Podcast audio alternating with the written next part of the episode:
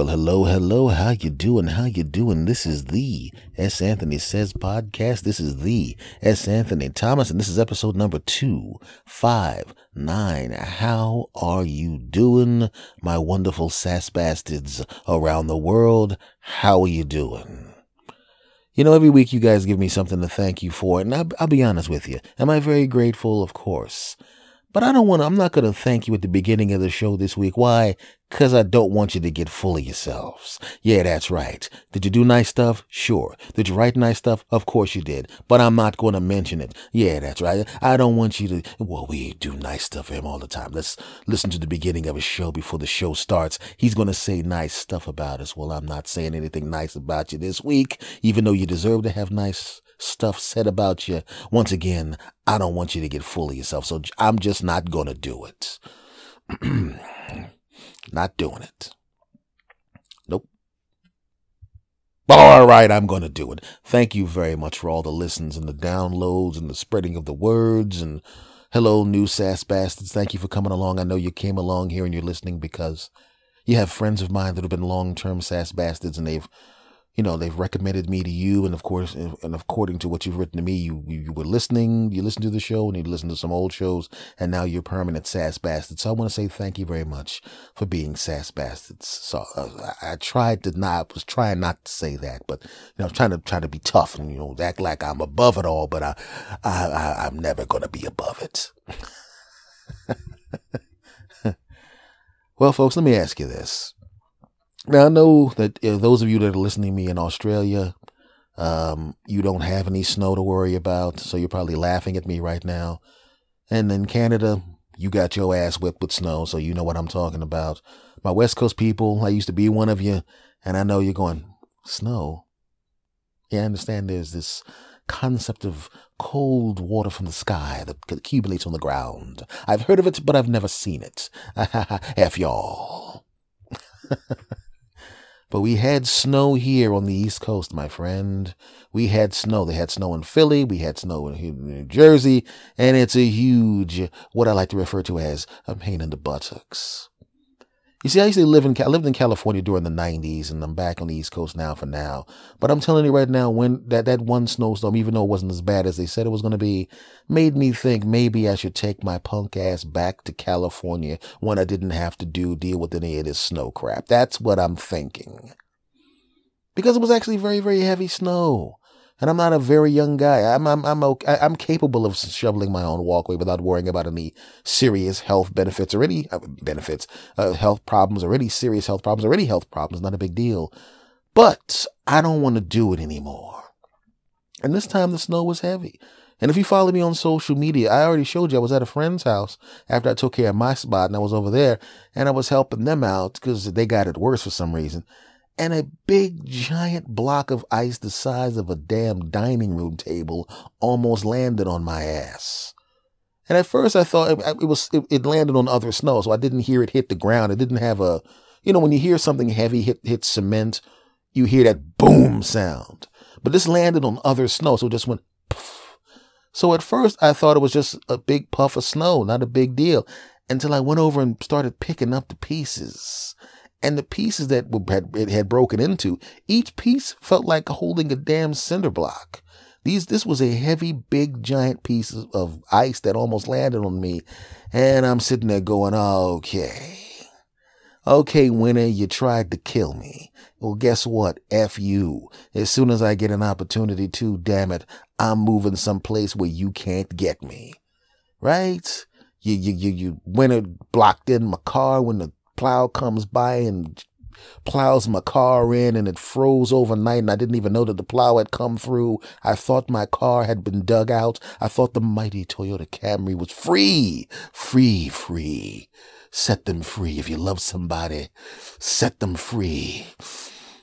But no, I came back outside and I see this big giant thing of snow on all sides of my car and, and a little bit of Oh, I just wanted to, I wanted to find the person that plowed it in and say, get your punk ass back out of bed, bring your punk ass back and plow my car back out, punk. Cause I shoveled it out and you plowed it in, punk. And I would have done that if one, I knew who did it two. I could get my car out in three. I would not do that because I, that, that, that would be harassing and I would go to jail or the person might kick my ass. But I'm telling you, I'm getting a little sick of the damn winter, my friend. I don't, mind. I mean, the cold sucks, right? And I know people in Australia and California are going, loser. Well, F y'all. it's a big pain in the ass, man. It really is, man. It's like, like winter just comes in and it messes up everything. I mean, it just it just comes in and just f's up all of your plans. If you have kids, you get stuck at home with your kids. If you don't have kids, you get stuck at home staring at wall to wall news coverage of the snow, like they didn't know it was coming. Winter's like a bad ex that just keeps showing up and messing up things for you right? You made plans to go someplace and then they go, well, it's going to be four inches of snow.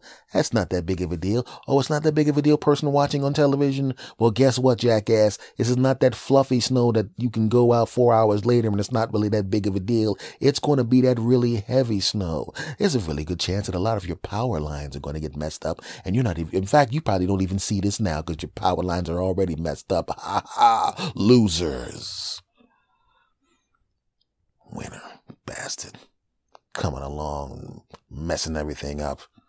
Got to go outside because you can't chip the ice because it's too thick and hard and it's too cold outside. You can't even chip it. So you got to crawl into your car and turn on your car and sit in your car for 20 minutes because you don't want your battery to get messed up because of the cold weather. Feel like an idiot walking out there, turning your car on and sitting in there. It's kind of like a tease in a way. Hey, I'm in my car. The car is on the radio. It's on. It's warm in here. Let me drive someplace. Oh, that's right. I can't. You know, you feel like when you feel like a little kid that you know how the little kids ride those little stupid horses in front of department stores for a quarter. You feel like a grown ass man doing that. I was waiting for one of my parents to come up and go, "Okay, little S. Anthony, it's you, it's it's you. You've ridden in the in the, in the Toyota Camry long enough. Come on, mom, just a few more minutes. Shut up. What did your mother tell you? Oh, come on, dad. This is you. You guys do. I hate you guys." Dude, you're 48 years old. Aren't you a little old for saying stuff like that? Yeah, but you're making me get out of the mighty Toyota Camry. We're not actually here, jackass. We, you know, this is a figment of your imagination. Maybe you should check and see whether or not some of that carbon monoxide is coming back into the car and you're passing out. Yeah, I think that's the problem. In the winter, God, I can't stand it. You know, I've been climatized to the cold weather again, so it doesn't bother me like that. It's just a pain in the ass. And like I was saying, winter is like that ex that comes back and messes up your life, comes back and just starts messing stuff up because it can. We've all been there before. I told you the story of like several episodes ago, but since there's a, a new audience here, I'm, I'm, gonna I'm gonna give a little paraphrased version of it.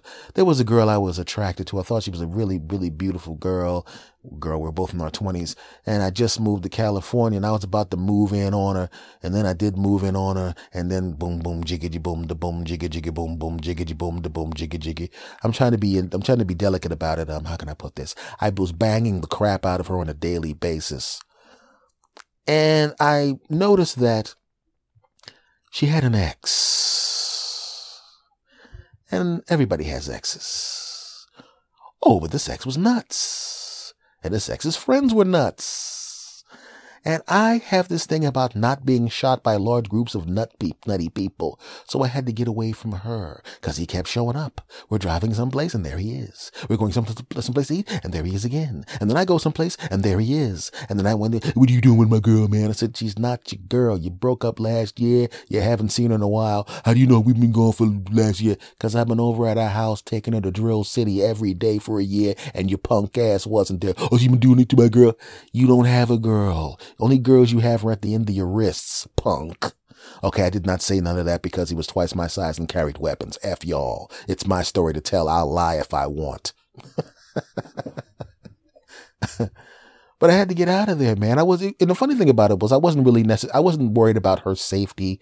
Um, he wasn't going to do anything to her. He was never violent to her he was one of those guys that would damn near kill dudes near her. And I'm going, I'm not really that invested in her because as it turns out, I was dating him for like, in all honesty, I was only getting it on with her for like a month and a half. And then this dude started acting wacky. And I'm going, one or two things is going to happen. He's going to whoop my ass or I'm going to whoop his ass. And I'm not going to let him whoop my ass, which means I'm going to whoop his ass. And then his friends are going to try to whip my ass. And then my friends are going to try to whip their asses. And all of this because I don't think so. So I got the hell out of there. And it's not it's not even gender specific. You've seen that before you have a guy and the ex was won't give up and keeps following around and following around and doing crappy stuff, flattening the tires and breaking up the windshield and keying the cars and all of that crap. You've seen it before and they disappear and you think it's okay. And then as soon as you start getting happy, their punk ass shows back up and all of a sudden you find out your tires are slashed and you, you, you just gave sugar in your gas tank and your windows are smashed out and all of that crap. And just when you think you're out, there they go again. Well, winter's just like that. Right? Especially when you go through a whole winter and there's no snow or anything like that, and there's no snow in the forecast, and you start get you kind of get lulled into sleep. You get lulled to sleep, and you're thinking, "There's going to be no snow. I'm not. I got nothing to worry about. What's the big deal?" Dun, dun, dun, dun, dun, dun, Hello, tonight on the news. I bet you guys made some plans, didn't you? You had some stuff that was going to be really cool to do. You probably had some business opportunities. You had some stuff that's so time sensitive that it has to happen at a specific time. And if it doesn't happen at a specific time, you're going to be ass out. It's going to mess up everything. You're going to have no chance to get this done again. You have to have it done at this exact time and this exact place. And the place that you're going is far away. It's far away. It's near the mountains. And guess what, Jack? Jackasses, there's going to be three feet of snow. You're not going to be able to go there. And ha ha ha ha, your plans are messed up. Oh, you probably thought you were going to do it over the internet. Well, guess what? The place is going to be in a place where it's rural and the power is going to be out. So nice try, jackasses. Oh, and it's going to mess up the phone lines too, punk. Nice try. It's over for you. That business opportunity is going to go through your fingers. Ironically, the same way snowflakes will go through your fingers. Ha ha ha ha. Winter. F you. And like I said, I'm the kind of person, I'm a person that used to live in California during the 90s. And when I went out to California during the 90s, it was so good. Christmas time would come around and you'd see those stupid commercials. Rudolph the red-nosed reindeer. Mm-hmm. You know, those old Rankin and Bass, Bass cartoons with, or cartoons or animations come, come on those claymation craps and you know it's Christmas time and you're walking around with a t-shirt and shorts on and there are people walking around Los Angeles, California, and Hollywood, and Santa Monica, and Hermosa Beach, and all of those beaches and all of that crap, looking at Christmas lights that are on palm trees. There's women looking at Christmas lights at nighttime in bikinis with their delicious buttocks and delicious chest yummies and bikinis. And this is Christmas. Christmas. It's December 24th, and what are you doing? You're on the beach throwing a frisbee, and it's 82 degrees outside, and it's Christmas, and the people back east are calling you up. Hey, what's going on, ass? Hey, what's going on, guys? We got three feet of snow. Oh, that's a shame, man. I can't talk to you right now. I have to go to the beach and look at my girlfriend run around in the bikini, and then we're gonna go back to her place, get it on, and then then we're gonna just sit on the porch and look at the look at stuff and sit there and be warm, and then get it on. What will you be doing? I'll be in the house getting pneumonia because all of the kids are sick. Ah, that's, that's too bad. I gotta go have some sex now. Bye, click. But you get lulled into sleep, my friend. You live in California. You forget about that. Being in California, if you hate the winter, is like being in the, win- in the witness protection program. You know the winner's just waiting to get a shot at you, but it can't. You're too far away. It's like being, it's like hiding out from the mob. The mob doesn't know where you are. They're looking for you. They're waiting for you. They're just waiting for an opportunity. They're hoping you're dumb enough to come back so they can get a crack at you. You know that's what they want, but you're in California. You're too far away. The winter would like to get its hands on you. The winter would like to get you in an alley and beat you down. The winter would like to shake you down and take some money from your business. The winter would like to blow up your car. The winter would like to do all all of that kind of stuff to you. The winner is like a mobster, and California is like being in the witness protection program, and the winner wants to kick your ass, but it can't because it doesn't know where you are. The winner doesn't even know that there is a West Coast because it's never been there. It doesn't even know what a West Coast is. It's like it's almost as if the winner is one of those people that thinks the the, the, the Earth is flat. The the, the the the the winner just goes, I don't know anything that goes by beyond the central time zone. I didn't even know there's a Pacific Ocean. Never heard of it. That's right. But I made the mistake of booking a bunch of gigs on the East Coast. Right? And I was going to go back, but I got stuck here doing some stuff. And next thing you know, life took over and I wound up staying here and I didn't want to, even though I'm from here, but I didn't want to. And it's like somebody who goes back to visit family. You kind of fall into the habit of being back near where you were. Right? You think the mob forgot about your punk ass, don't you? Oh no. They were waiting for an opportunity. They were waiting for you to bring your dumb ass back. They were waiting and waiting and waiting and waiting, and you came back like a fool. You didn't just come back really quickly, say hello to everybody, and disappear. No, you decided to stay, you dumb bastard. And you're sitting at home. they probably forgot about me. The winner probably forgot about me. The winner doesn't, the winner's not going to hold a grudge like that, is it? Ba-dum-bum-bum-bum. Hi, you dumb bastard. The winner's been waiting for you. The winner just said to give you this message. Um, hi. I don't know where you came from, but I know you're back and I'm going to fuck you up really badly. Wait a second. Who told the winner I was back? We're going to have five feet of snow. We were actually only going to have two inches of snow, but the winner said something about he's back. I've got to get him. And uh, it's, it's basically all S. Anthony's fault that we have five feet of snow because the winter has been saving up lots of winter ass whippings for him, and uh, we're all taking the brunt of it. excuse me, person walking down the street. Can I ask you a question? Yeah. What's going on? I don't know. I thought we were only going to get two inches of snow. I mean, what, did, did, did S. Anthony come back to New Jersey again? As a matter of fact, he did. Come on, man. You should have stayed in California. The winter's been walking around all year talking about eh, the second you come back, he's going to really give it to you good, and it doesn't matter if he gets all of us too. It's your fault fault, man. You bastard. Go back to California.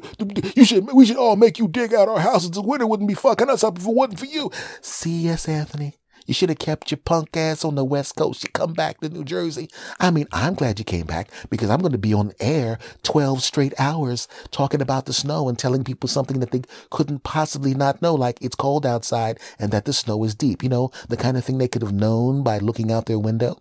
But um, I'm glad you're back, you know, and so that's, okay, none of that happened. But I'm telling you right now, my friends, I don't like the winter.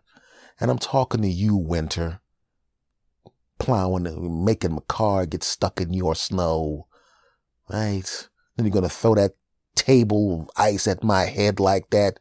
Luckily, luckily, my cat-like reflexes may be able to get out of the way. yeah. Well, guess what, Winter? March is almost over, so it's moving into another season, you punk ass. And I'll be waiting for you next year.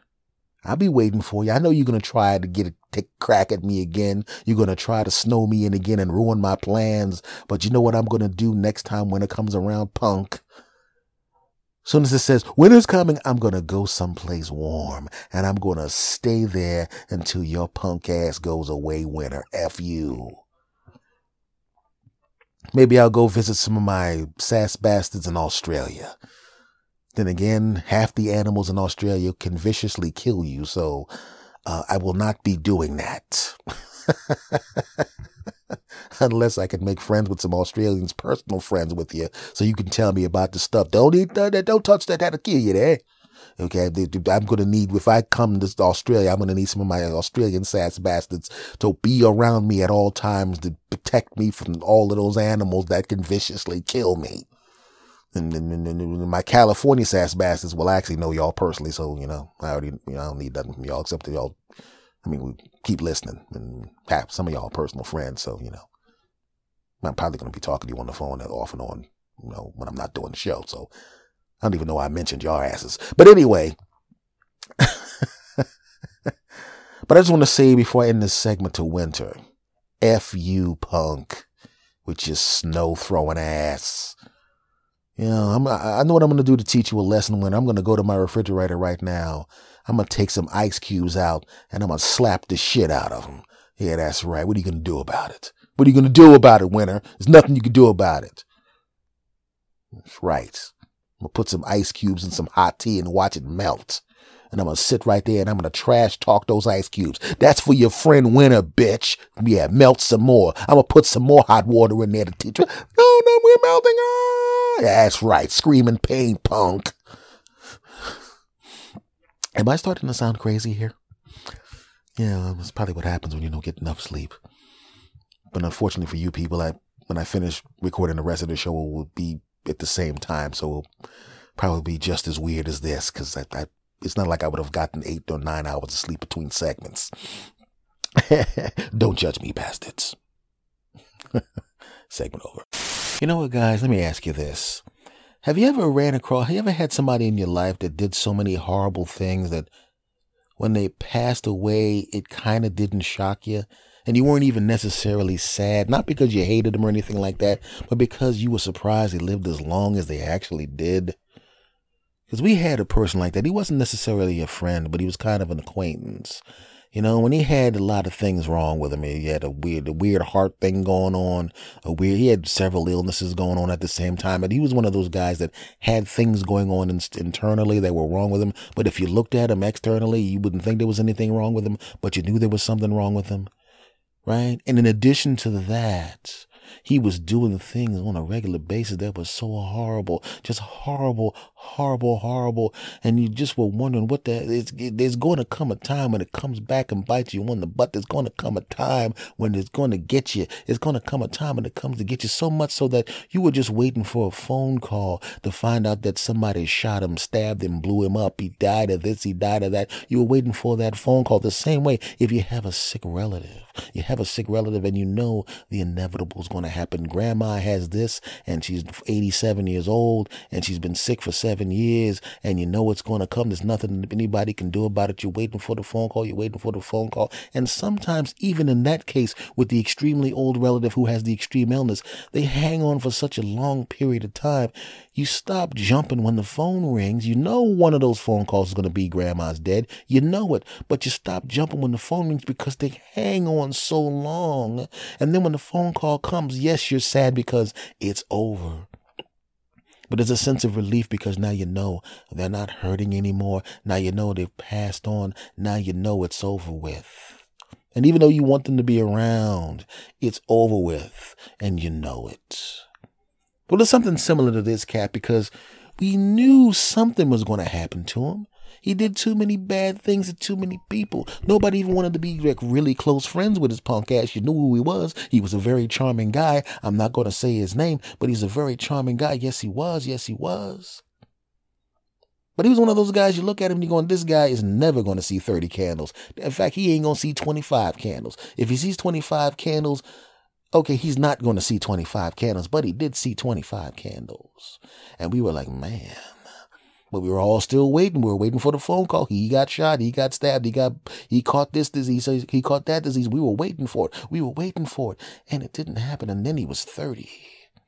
And we were completely shocked and he was just like that sick relative, just like that sick relative. You didn't expect him to get anywhere near 30. But then when he got 30, just like that sick relative that hung on and hung on, and you know the inevitable was coming, but they hung on for a while, you didn't jump when the phone rang because you didn't expect anything to happen to him. You knew it was going to, but you didn't think you were going to have to wait for the phone call every five seconds. You didn't jump on the phone call, you know, expecting something bad to happen, and now he's 35. And now you're not even expecting anything to happen to him. He's been doing bad things for such a long period of time. He's been doing drugs. You know, he's been doing crime. He didn't admit to the crimes, but we all know he committed the crimes, which is why we were never going to be friends with this cat. But we knew who he was and he was charming when you met him and you saw him in the neighborhood all the time. And now he's 40 and you're completely stunned that the bastard made it to 40. He's having sex with women with no condoms on. He's got 55,000 different children. He's having sex with prostitutes and crack whores and all of that kind of crap. And this bastard didn't care catch one disease. Didn't catch one disease. He had been up in all of these women with no thing. He had 40,000 children, but he didn't catch one disease. And we were shocked. Dude, you're not just playing roulette, you're standing on the roulette table with alligators taped to your balls. What the hell are you doing? Go buy a Powerball ticket. Maybe you used up all of your luck, but do something. You gotta stop. And now he's 42. You can't believe what's going on. How is this guy still? And then he died at 45. And the funny thing about it was we went to the funeral, but nobody was sad. Nobody was sad because we knew this sucker was living on 20 years of borrowed time. You can't have sex with street prostitutes with no condom on. You can't have sex with random women with no condom on. You can't commit crimes that you won't admit, but we know that you did and, and get away with it. You can't do that. You can't pick fights with people and get your ass whipped and sometimes whip their ass and sometimes have their friends come back and whip your ass. You can't keep doing that and live a long time. You can't do that in the hood and last that long. But he lasted that long and we were all stunned. Some of us went to the funeral just to find out whether or not it was really him. Maybe it was somebody with the same name. There's no way in the world. He's been too lucky for too long. Did his luck run out? You're damn right it did. That was really him in the casket. His ass was dead. You wouldn't know how surprised people were that he was actually dead? Nobody in there was dressed up because we figured this is a whole bunch of crap. Maybe it's just a scam. Maybe he's got a dead fake dummy in the body. We all kick in some money for the for the funeral, and then we find out that the funeral parlor was a front, and it was actually a friend of his, and he's not actually really dead. And we all kicked in this money and said we are sorry that he had to go. And then we find out two years later the bastard bought a damn car with the money and he's some in another state banging a bunch of other hookers with no condoms on and committing crime someplace else because our dumbasses gave his punk ass money. But it was really him. Whoa. And nobody was sad. Nobody was sad because we were surprised that he lasted that long. We were surprised that he lasted that long. He lasted so long that he actually outlasted the death pool where we all chipped in money. I think he's going to die at this age on this date. I mean, none of us did that because that would be wrong. if he had just died about six weeks earlier, I would have made 500 bucks allegedly. Just kidding. I wouldn't do that. Damn. I could have used that money. But everybody was surprised. Everybody was completely stunned that the bastard lived that long. Even the preacher who we thought was a fake preacher, who was actually a real preacher, was surprised by it. I can't believe he lived this long. Everybody in here knows what I'm talking about. You realize now with his dead body here in the church, this is literally only the second time he's been in church. It's a tie. He was in the church one time when he was alive, and now he's in the church one time dead. When he was a little boy, he was going to come into church one time and he actually touched the doorknob of the church and his hand burned. And I, making a joke, said to him, You know why your hand burned? Because Satan is not allowed in this building. And he actually took me literally because he was kind of dumb. I mean, let's be honest, the door was a reflective surface. The door was a reflective surface. The knob was a color that does not that absorb the light. It was in the direct line of the sun. So sometimes that's why we put the awning up because the damn doorknob was hot. Everybody that came to the church knew that. That was why everybody would put would open the door carefully. But this dumbass actually believed me and he went on to lead a demonic life, having fornication with crack hooers uh, and doing all sorts of disgusting things that we can't prove that he did, but we kind of know that he did. You know how many times he was shot and stabbed in his lifetime? Too many to count. And somehow he made it to 45 years old. I don't know how he did it. I don't know how he did it. I'll be honest with you. This is the house. I have to tell the truth in this house. I shot him two times myself, which was amazing. I'm surprised he was alive. I went over to go. I said, I'm sorry I shot you, my child. And he said, You ain't the first one. And they got up and walked away.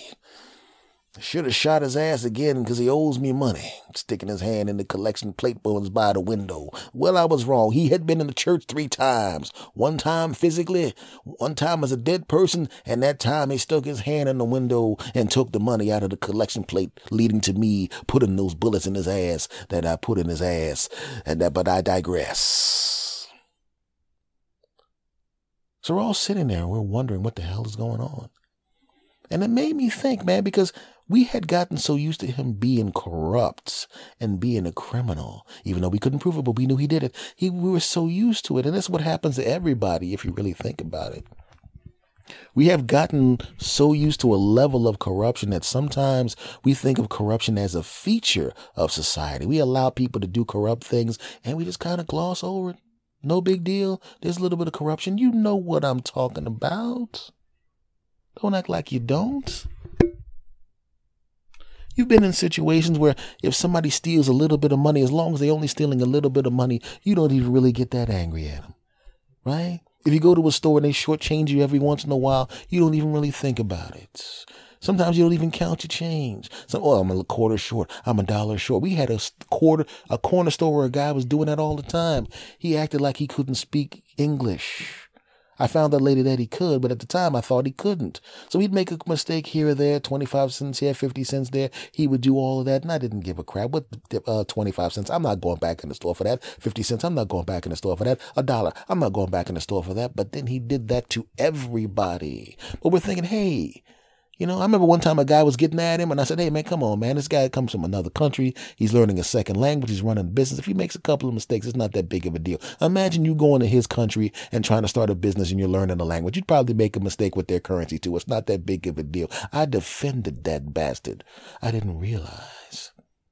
And then one day I walk into the store and the bell at the door did not ring. And I heard somebody speaking in completely fluent English. And I looked up and I looked at the reflective mirror that they looked to see whether or not somebody's stealing something. And I saw it was the guy who couldn't speak English was speaking perfect English. What? That bastard.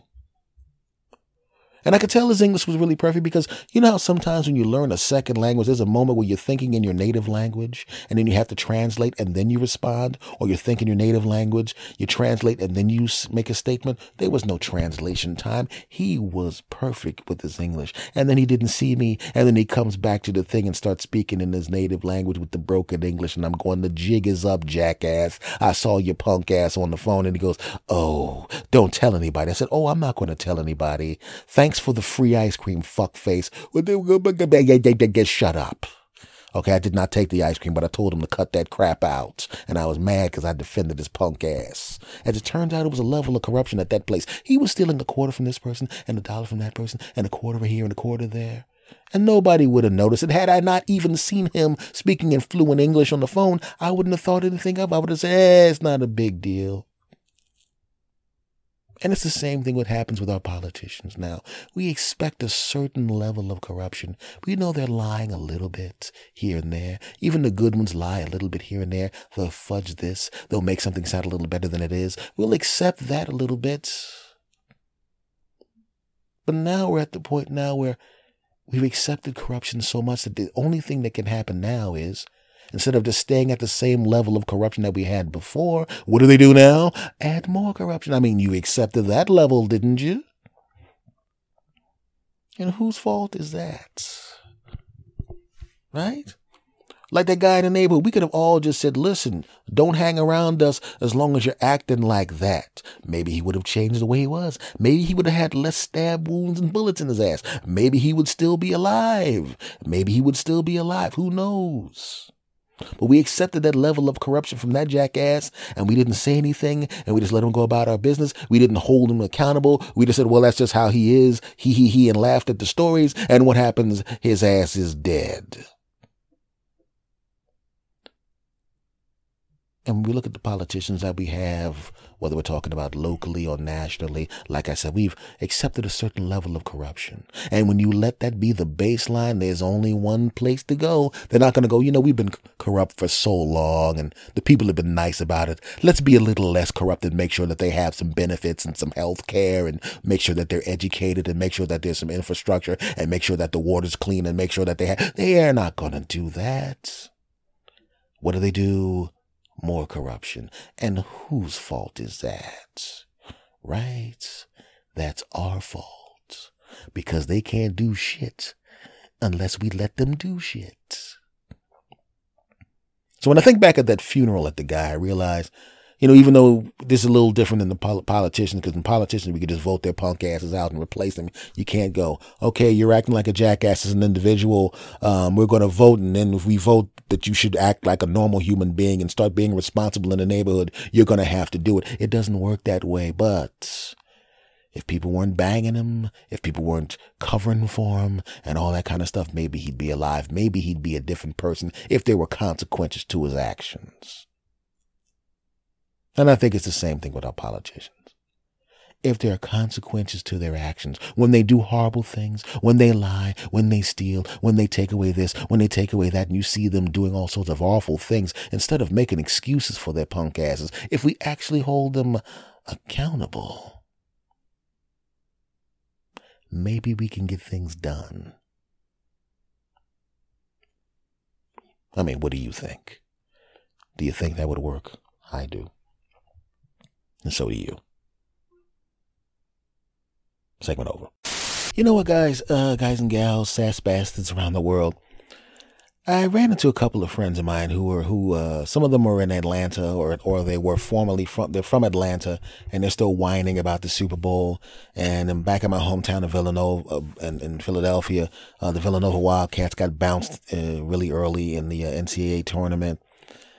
And you know, a lot of times we see these things happen, you know, and we think, man, you, you know what you did, man. You, if you'd have done this, you should have done that. You, did it because you can't put yourself in that situation, and you really don't know what it's what it's going to be like in in a situation like that. You don't know what you would do in a situation like that because I'm assuming the overwhelming majority of you people, no matter what country you're in, you've never been and played in an NCAA tournament as as a returning champion. You've never been in the Super Bowl and built up a big lead on another team and then blew it like that. You've never done that and sometimes I, I, was I was thinking, man, we don't know as people who are not professional athletes what it's like to build up a big lead like that, or to come in as a as a, as a fighter that everybody assumes is going to walk through somebody, and then have that other person either beat you as the favorite or make it so difficult for you that you're you're just completely shocked and shell shocked that you actually won. You don't know what that's like, but then I realized, yeah we kind of do know what that's like. And I kind of know what that's like. I really do. Not in that particular aspect of life, but in another one. Now, I'm in the process now of losing weight, and this time I'm doing it very consciously. Because the last time I lost weight, I was not doing it consciously, and that was the mistake. I wanted to lose a certain amount of weight and I wanted to do it. And I, and I talked to the doctor and I talked a whole lot of crap to the doctor. You know, doc, I'm going to do this and do that. And I'm going to do this and I'm going to come back. I'm going to do this. And, and when you look at that paper, you see that weight on there, I'm going to come back. And when I come back, I'm going to be this, that, all that trash talk. And there was a certain amount of time between the doctor's visit and the next doctor's next doctor's visit. It was going to be six months. And I walked out, yeah, when when I comes back and, and she's going to look down and that weight and she's going to say, Mr. Thomas, look at what you did. And and a month goes by and I didn't pick up one weight, didn't run anything, didn't change a damn bit of diet, didn't do a damn thing. And, oh. and now there's five months to the next doctor's visit.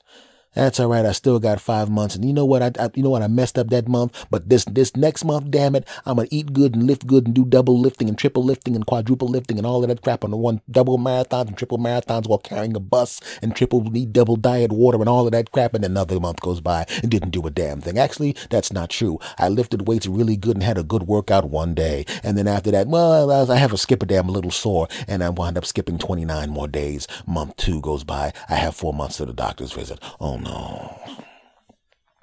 Well, that's all right. I still got four months. Damn it! I'm gonna get. I'm gonna. I'm gonna run quadruple marathons, lift double, quintuple workout, and eat double diet, half water, double diet, water cube, double double water sandwiches, and all of that crap. That's what I'm gonna do. Damn it! And if I do that, and if the two weeks goes by, now I have three and a half months.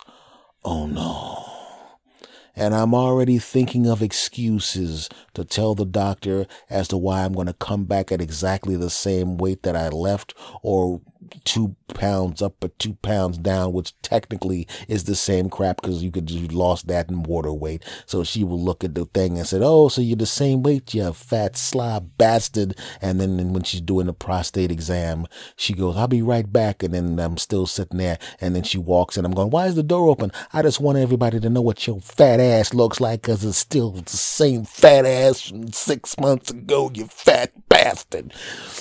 She wouldn't do that. But I still, I felt bad. And I'm already making excuses in my mind. I fell down some stuff and thing happened with the, and there was so much stuff happened and the, and I was, and this happened and that happened and bullshit excuse one through 50. And the doctor will just look at you and like, do you really think you're the only person that gave me horse crap excuses for not working out? I should pimp slap you in the mouth with the back of my hand, come back with the front slap, pimp slap you again and come back with the front slap. And before you get mad, I'll just tell you it's a new therapy called pimp slap therapy. And you'll have to take my word for it because I'm a doctor and you're not. She would not do that. But I said, I got to do something. I got to show some kind of something. I got three and a half months to go. I can't do this again. So what did I do that time? I just said, I'm going to work out 45 minutes a day, six days a week. I'm not even going to schedule the workouts. I'm just going to know today I got to do something for 45 straight minutes. And that's what I did and I just kind of carved out 45 minutes. Sometimes I stayed up later than I wanted to, or woke, woke up earlier than I wanted to, and I got it done because I said, I got to do this. Because a lot of times when people don't want to work out, I really just don't have the time. And what you, in many cases, now this is not everybody, obviously there are people that are literally overwhelmed with crap and literally just don't have the time and just physically can't do it. But a lot of people, some people, people like me, I could do it. It just means I had to give up something else. And I had to ask myself, once again, this is my situation. Don't be annoyed going, well, I'm really, I'm busy. If you really are busy, this doesn't apply to you. This just applies to people who really aren't that busy and are in fact making a horse crap excuse, which is what was my case. And I realized to get that 45 minutes, like I said, I either had to stay up a little later or go to sleep a little early. Well, it didn't make sense to do it at night because it would just make me go to sleep. It would take me another extra hour to go to sleep after working out.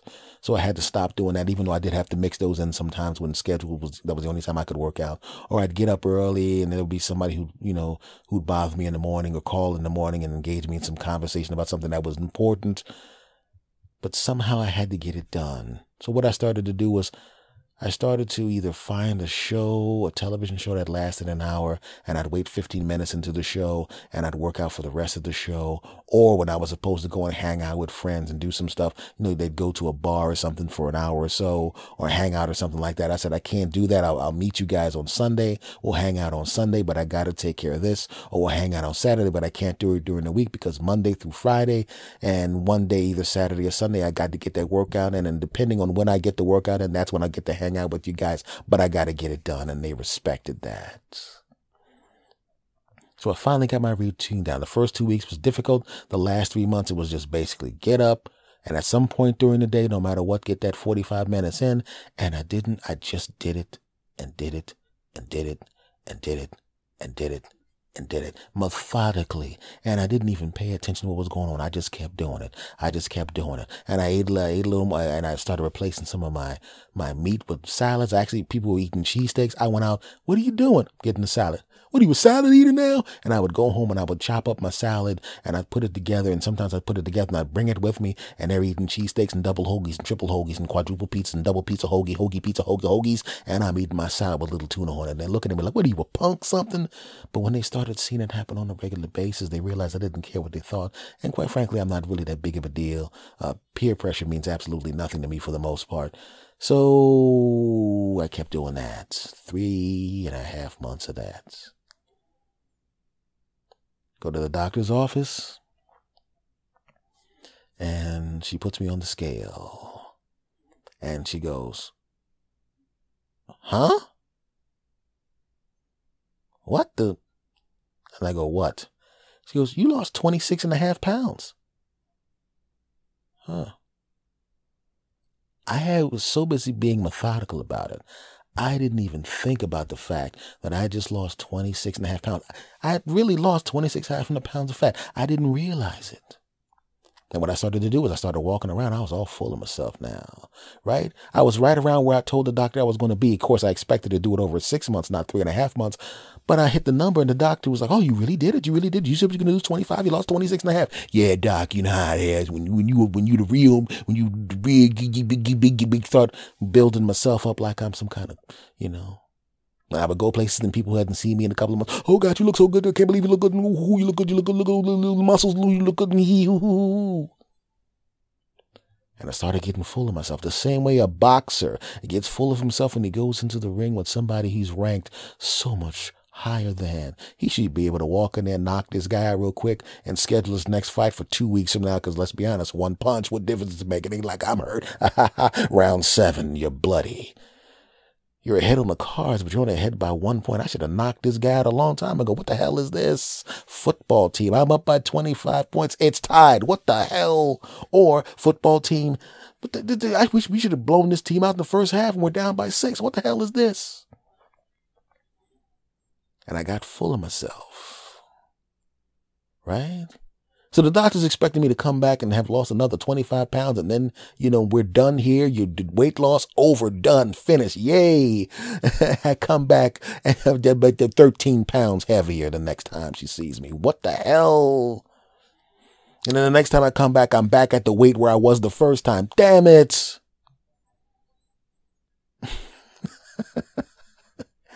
and that's what happened. This was years ago, but that's what happened. I got so full of myself. And when I sat back and I thought about it, I realized it was very similar to those teams.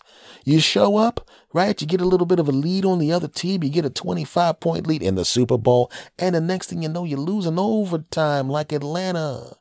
I had a 26 and a half pound lead on the weight loss at the time. I had a 26 and a half pound lead out of nowhere. I messed up and I still had a 26. And I said, listen, if I can get a 26 and a half pound lead, then I'm going to win this game. By the time I come back and see the doctor, she's going to be going, not only have you lost all the weight, but I have some people here from the Mr. Olympia place and they want you to begin training for Mr. Olympia because that's how incredible you look. But that's not what happened, was it?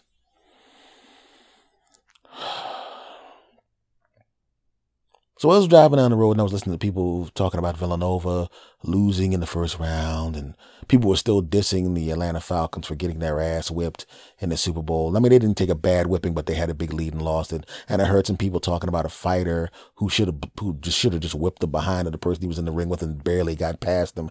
And everybody talks this crap, and I realized I can't talk crap like that because I had a 26 and a half pound lead and blew it. Well, I'm sure that at some point in your lives, at some point in your lives, you had a big lead on something, didn't you? You had a big lead and you thought it was over. You thought the game was over. You thought you won. You thought it was done. You thought you could take your foot off the brakes. You thought you could ease up and you were just going to coast through to the finish line. And then what happened? Bam! Something came up and cracked you across your ass and you're going, how did I lose this? But the good thing about life is you get another opportunity to do things, don't you? You get another chance, don't you? You get another chance. You get another freaking chance to try again. And this time, as I lose weight, I'm doing it as methodically as I was before, but this time I'm very conscious. Oh yeah. I'm paying attention. Oh yeah. So at this point, the most I'll ever gain back without knowing about it will be about a pound or two, and then I'll see those pounds come back on and I'll go, oh no, you don't. Like a football team, you got a big lead and the other team does something big and gets a touchdown and you go, oh, nice try, jackass. And you keep doing what you were doing to get the lead in the first place instead of playing to run out the clock. You decide to run up the score a little bit. You decide to put them away instead of, you know, if I had that 26 and a half I had a 26 and a half pound lead. I should have said I got a 26 and a half pound lead and almost a little more than half the time that I said it was going to get these these pounds off in the first place, which means if I keep doing what I'm doing, most likely, not only will I have by the end of the next six month period lost all the weight I need to lose, I will be getting to the point where I'm starting to sculpt and I can build up the muscle. Not only come, not only will I step on the scale with all the weight gone, I'll step on the scale and I'll do a little flex, a flex, a flexy, flexy, and a little tricep flexy and a little back flexy and a little left right ass cheek flexy. and that way, when I come back the next time and she checks my prostate and she, she, puts the finger in and then she walks out and brings in the other doctors to take a look at my ass instead of going, What the hell is that fat bastard? They'll go, Man, that man's ass looks delicious. Because that's what I want to hear.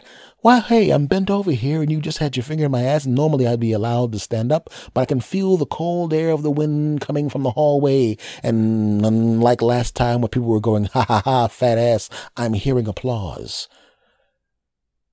And I'm also looking at my phone and I notice there's a live stream called S. Anthony's Delicious Ass post prostate exam. I'm going to have to tell you to turn that off. Unless we put on some ads because I want to get ad revenue from millions of people looking at the deliciousness of my buttocks. this just got weird. But that's what I was thinking when I watched, when I heard about those games, man. It's like, even though we don't know what it's like to be a professional athlete to blow a lead, we know what it's like to blow a lead.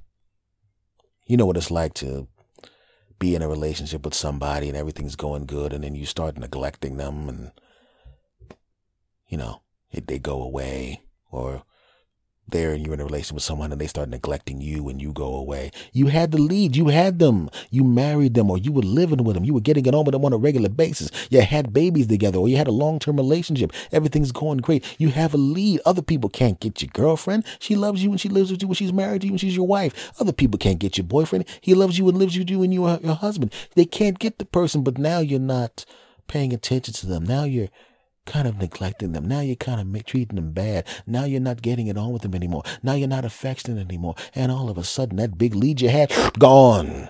And so are they. So we all know what it's like to be in that situation where you have a big lead, you think you got it all wrapped up, and then because you didn't do what you were supposed to do, the lead evaporates. And sometimes you lose. Sometimes the lead evaporates and you just get a scare. But in either case, you shouldn't be in that situation in the first place. So I lost that first weight loss game. Okay? Because going back to where you were is a loss. It's not as big a loss as going back to where you were plus more weight, but going back to where you were in the beginning, that's a loss.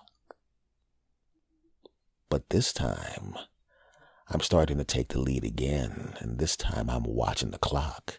And this time I'm watching what the opponent's doing. And this time I'm making it to point to do what I'm supposed to do. And this time I'm not going to stop running up the score. I'm not going to stop running up the score till the clock says zero, zero, zero, zero. Oh, yeah. This time, I'm going to be standing at a parade holding up the I'm back in shape trophy with confetti falling on me. And I'm going to be going, I got it. It's done. It's over with. And then I'm going to hold up the next trophy called maintenance. Sorry, fat ass. You're gonna go, and you ain't invited back. Here's your eviction notice. So come on, guys. You know what I'm talking about. There's something that you're doing or something that you didn't do or something stupid going on around you where you built up a lead and you should win that game and you started messing up. It's time to win, my friends. It's time to win. Oh, yeah. Ha ha. Segment over. Well, folks, this has been episode number 259 of the S. Anthony Says podcast. And I want to thank you guys very, very, very, very, very much for tuning in. Much love to every last one of my sass bastards around the world. Much love to my sass bastards in Australia. Much love to my sass bastards in Canada. Much love to my Great Britain and my UK sass bastards. Um, of course, my American sass bastards and and the other places that I'm list that uh, that are listening that I don't know are listening right now that are listening in the future. Thank you to you too as well. This podcast, the S. Anthony Says podcast, is is available on iTunes, Stitcher Radio, TuneIn Radio, Google Play, iHeartRadio, and the Podcast Revolution Network. Now, please follow the social media for me and for this show. The social media We'll start with Twitter. For me specifically on Twitter, it's at S. Anthony Thomas. For the show, it's at S. Anthony Says. Uh, I have a verified page on Facebook. If you're in Facebook, just go into the top box and the search box and type in S. Anthony Says. You will see my page with my smiling face and the blue check mark indicating that, of course, it's it's uh, the verified page for this particular public figure, the very handsome man in the top picture to the left with that dopey ass smile, aka me. And uh, also, I'm on Instagram too. And if you want to follow me on Instagram, it's uh, surprisingly S. Anthony Thomas. Well, not surprisingly S. Anthony Thomas, just just my name S. Anthony Thomas. Don't don't be a dope and actually type in surprisingly S. Anthony Thomas because that ain't me. Damn it. If you want to send some information, some messages to me, you want to send declarations of love, suggestions, comments, declarations of love, please do so at this address. Talk to S. Anthony at gmail.com. T-A-L-K, the word T-O, my name, S. Anthony at gmail.com. And um, before I go, once again, as I always do, and I mean it every single time because you guys have been really, really cool. Thank you very, very much. I, I appreciate the kind words. Uh, thank you for the direct messages of encouragement and, and, and love for the show. Thank you for, the email, love for the show. Thank you for the tweets and the retweets. My Podern family, tripod. These are both both uh, hashtags you should check out for good stuff. Hashtag Podern family, hashtag tripod, hashtag pods in color. Any of those hashtags will lead you to good shows. So damn it, click on them and get to listening after you listen to my pod, of course. anyway, but folks. I want to thank you sincerely from the bottom of my heart for everything that you've done and for being really, really cool to me. I really do appreciate it. And folks, uh, it doesn't matter to me where you listen to me, where you're listening to me on a, on a, riding on a lawnmower, on a treadmill, walking down the street, driving in your car. Thank you for letting me into your ears, into your mind, into your hearts. And folks, I'm going to say goodbye the way I always say goodbye, and I want you to do it with me. I know you do it with me, and I want you to keep doing it with me. And new sass bastards, it's part of the thing. You got to do it with me. You got to say it out loud. Are you ready? On the count of three. Of course you're ready. Are you ready? Let's do it. One, two, three. S. Anthony. Out.